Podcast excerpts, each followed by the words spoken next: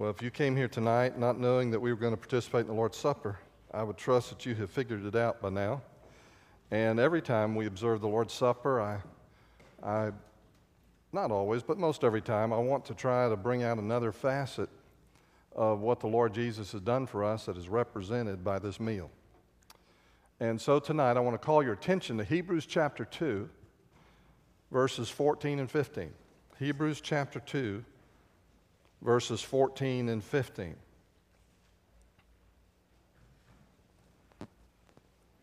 I love the book of Hebrews. A group of men, we studied it together a couple of years ago on Thursday mornings, and it's a precious book. So much truth. Hebrews chapter 2, verses 14 and 15. Here's what the Bible says. Inasmuch then as the children have partaken of flesh and blood, he himself likewise shared in the same, that through death he might destroy him who had the power of death, that is, the devil, and release those who through fear of death were all their lifetime subject to bondage. Would you pray with me? Father, thank you for the victory that you won for us at the cross, that we just sang about. We thank you, Father, that through the cross, an instrument of death, you conquered death. And you made it possible for us to live a different kind of life from the rest of the world. I pray, Father, that you would impress that on our hearts and our minds tonight. Enable us to walk this evening, tomorrow, every day this week, as children of the King who have nothing to fear in life or in death. Father, as we gather tonight and as we observe this thing that you established and that you directed us, every facet of it you called us to observe, Father, I can't help but think about our teams that are scattered around the world who are telling others about Jesus and his death tonight. And Lord, they're going to be working hard every day this week, and they're going to be exposed to a lot of different stresses and pressures and different kinds of people. But Father, we pray that you would grant them favor with every lost person they meet. We pray that you would grant them a supernatural insight into what to say.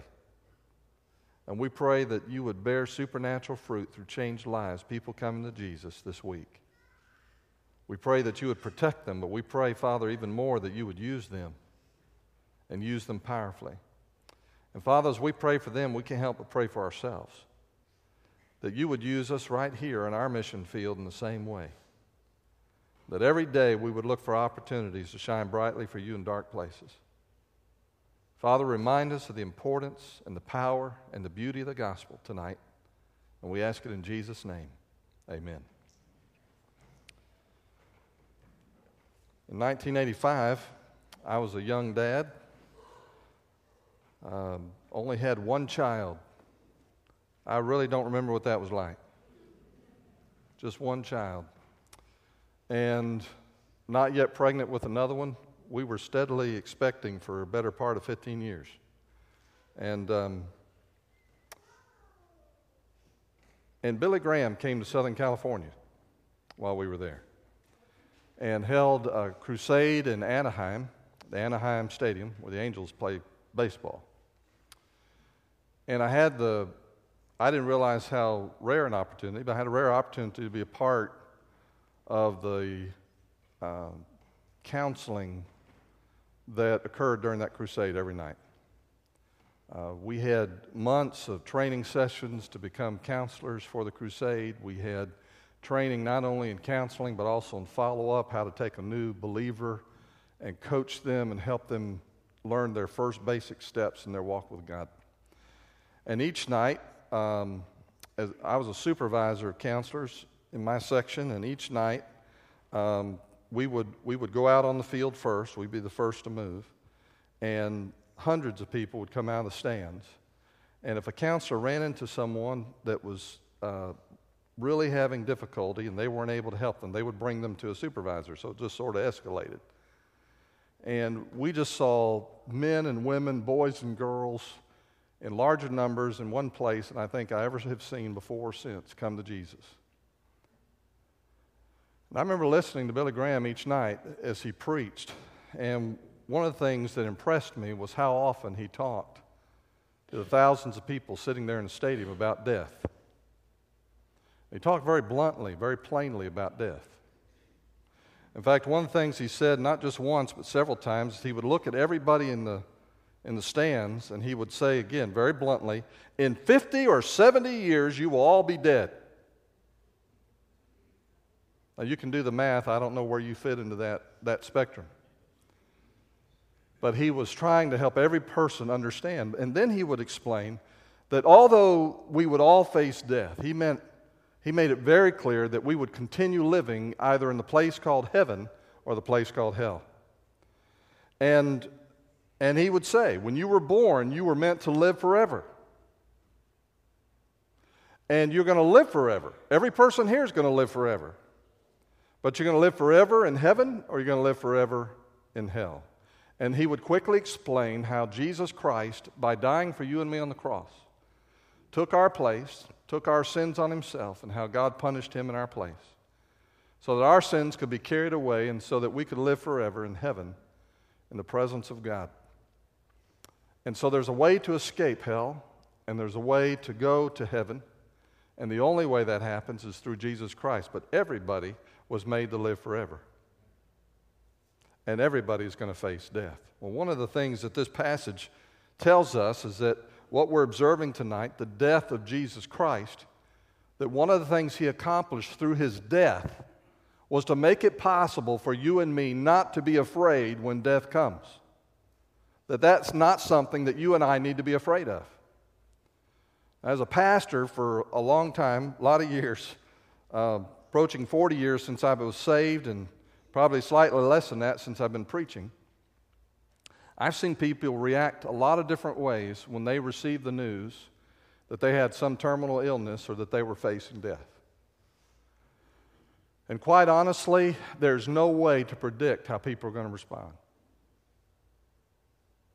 But nothing has impressed me more than when I meet a brother or sister in Christ who, when they face death, I realize they are not facing it for the first time.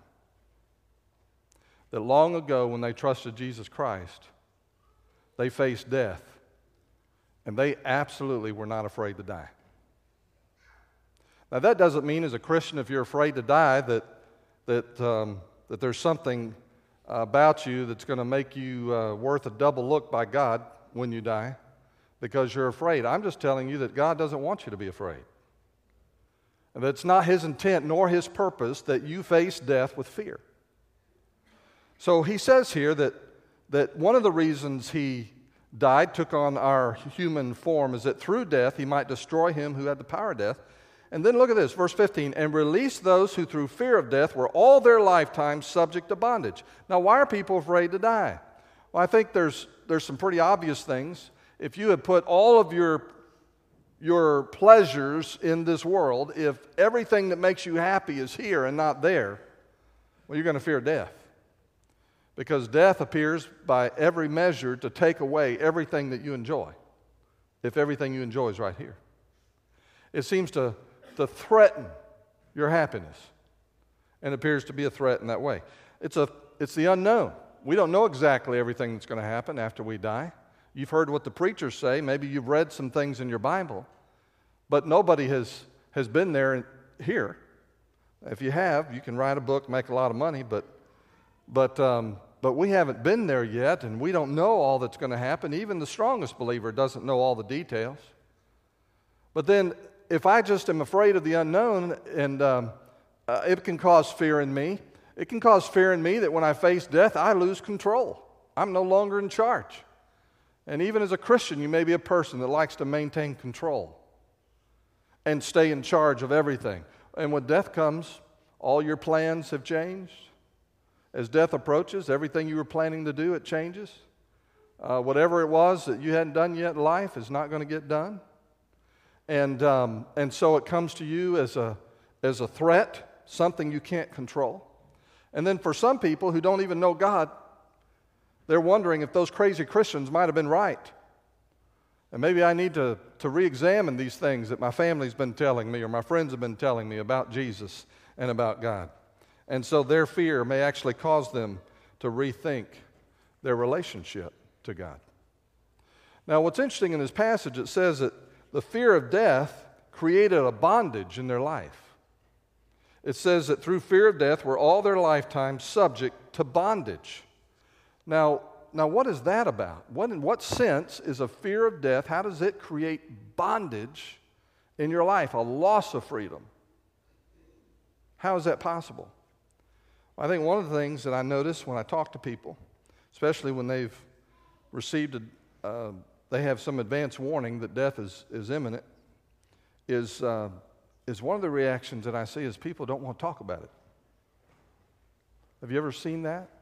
Ever experienced that? They just don't want to talk about it. And in not wanting to talk about it, often they're continuing something that they've done most of their life. They haven't wanted to talk about it.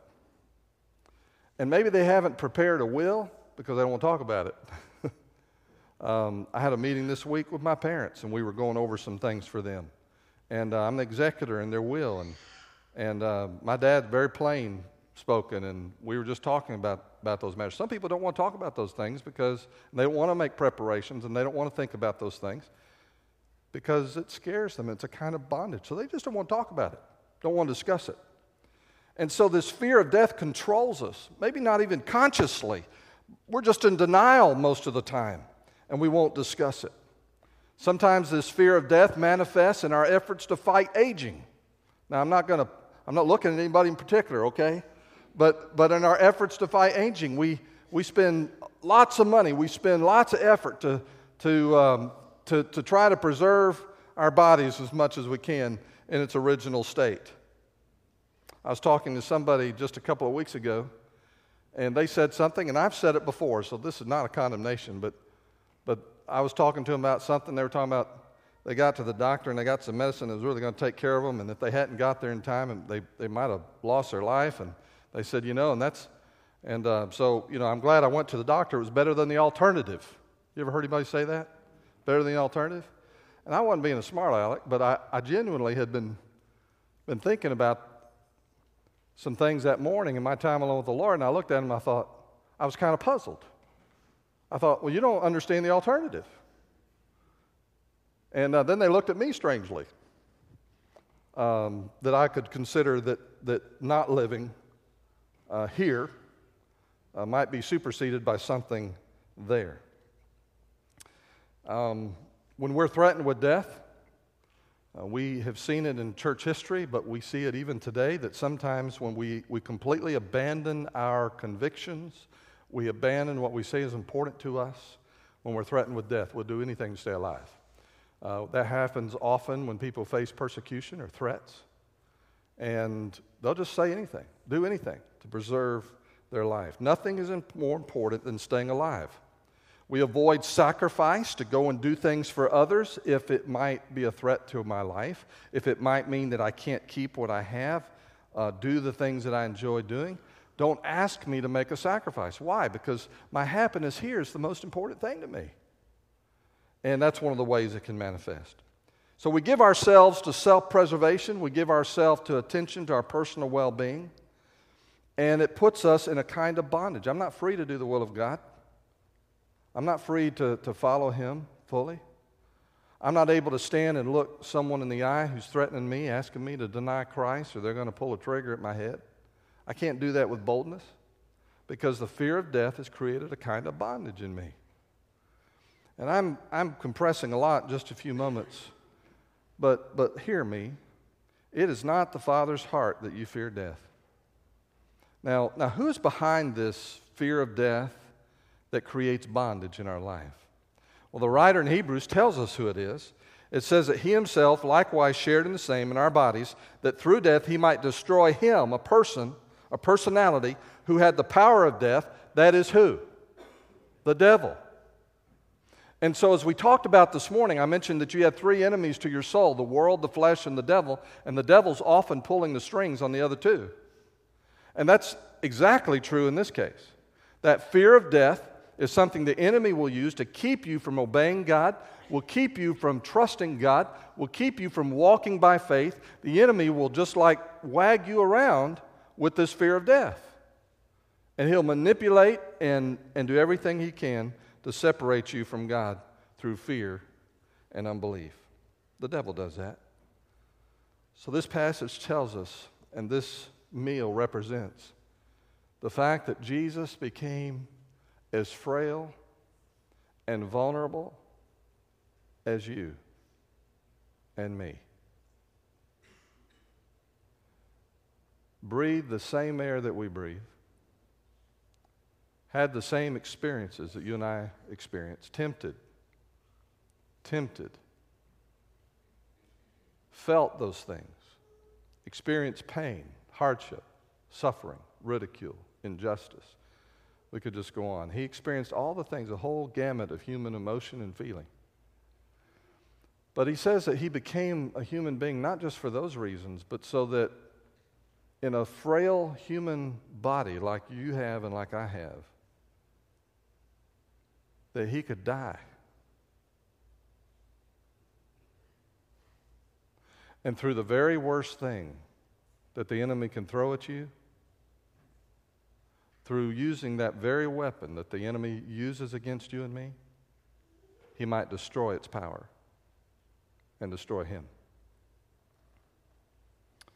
When Jesus goes to the cross, he is entering into a victory over death that you and I need to understand. We have become full participants in that when we trusted him.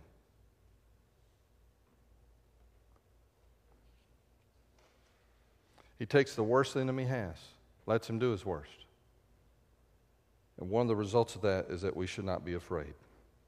No longer a threat. And that's part of the message in this meal. This past week, we had a funeral service in this very room for John Martinson. You might have been there at the funeral.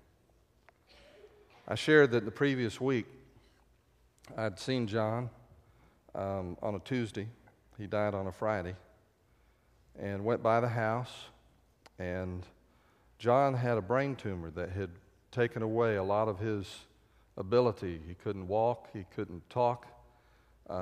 He'd had a little seizure when they tried to remove most of that tumor last fall. But much of the last 8 or 9 months, he's been bedridden. And when he could see you, he could recognize you. When he would try to talk to you, very few words would come out that you would recognize. It was kind of gibberish. But he was very adamant in what he was saying. And he was communicating even if you didn't understand what he was saying. And then there were times where without any preparation, he would speak with clarity words in the English language, and you would understand him. But you never knew when that was going to happen. But he was all there right to the end, and he knew who you were. So I came in, and he always smiled at whoever came in. He was gracious host as you can be when you're confined to a bed.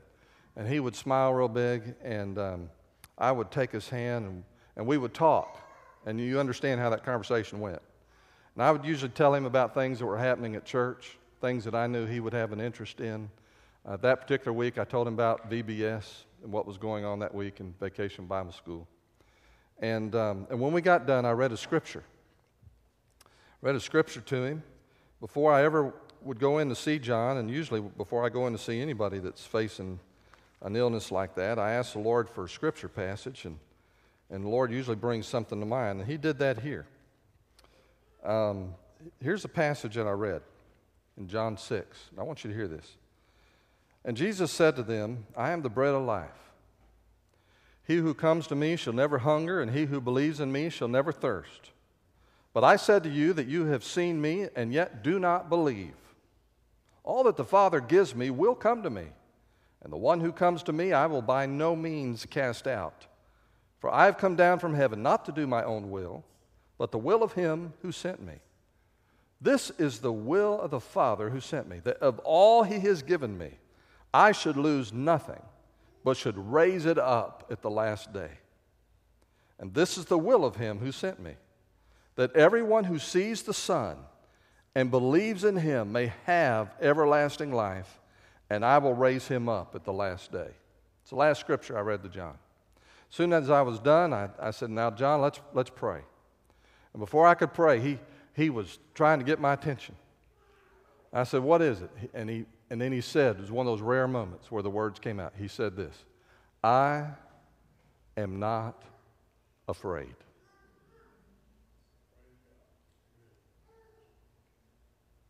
He understood Hebrews 2, didn't he? He understood what this meal's about. He understood that God wanted us to be completely free of fear of death because Jesus has conquered death for you and me. At this time, I'm going to ask our deacons to come and join me at the front.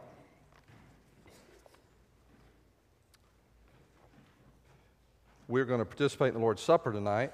If you're with us for the first time, you may notice that our elements are given out at the same time. So you'll receive the bread cup and the juice cup right underneath it at the same time.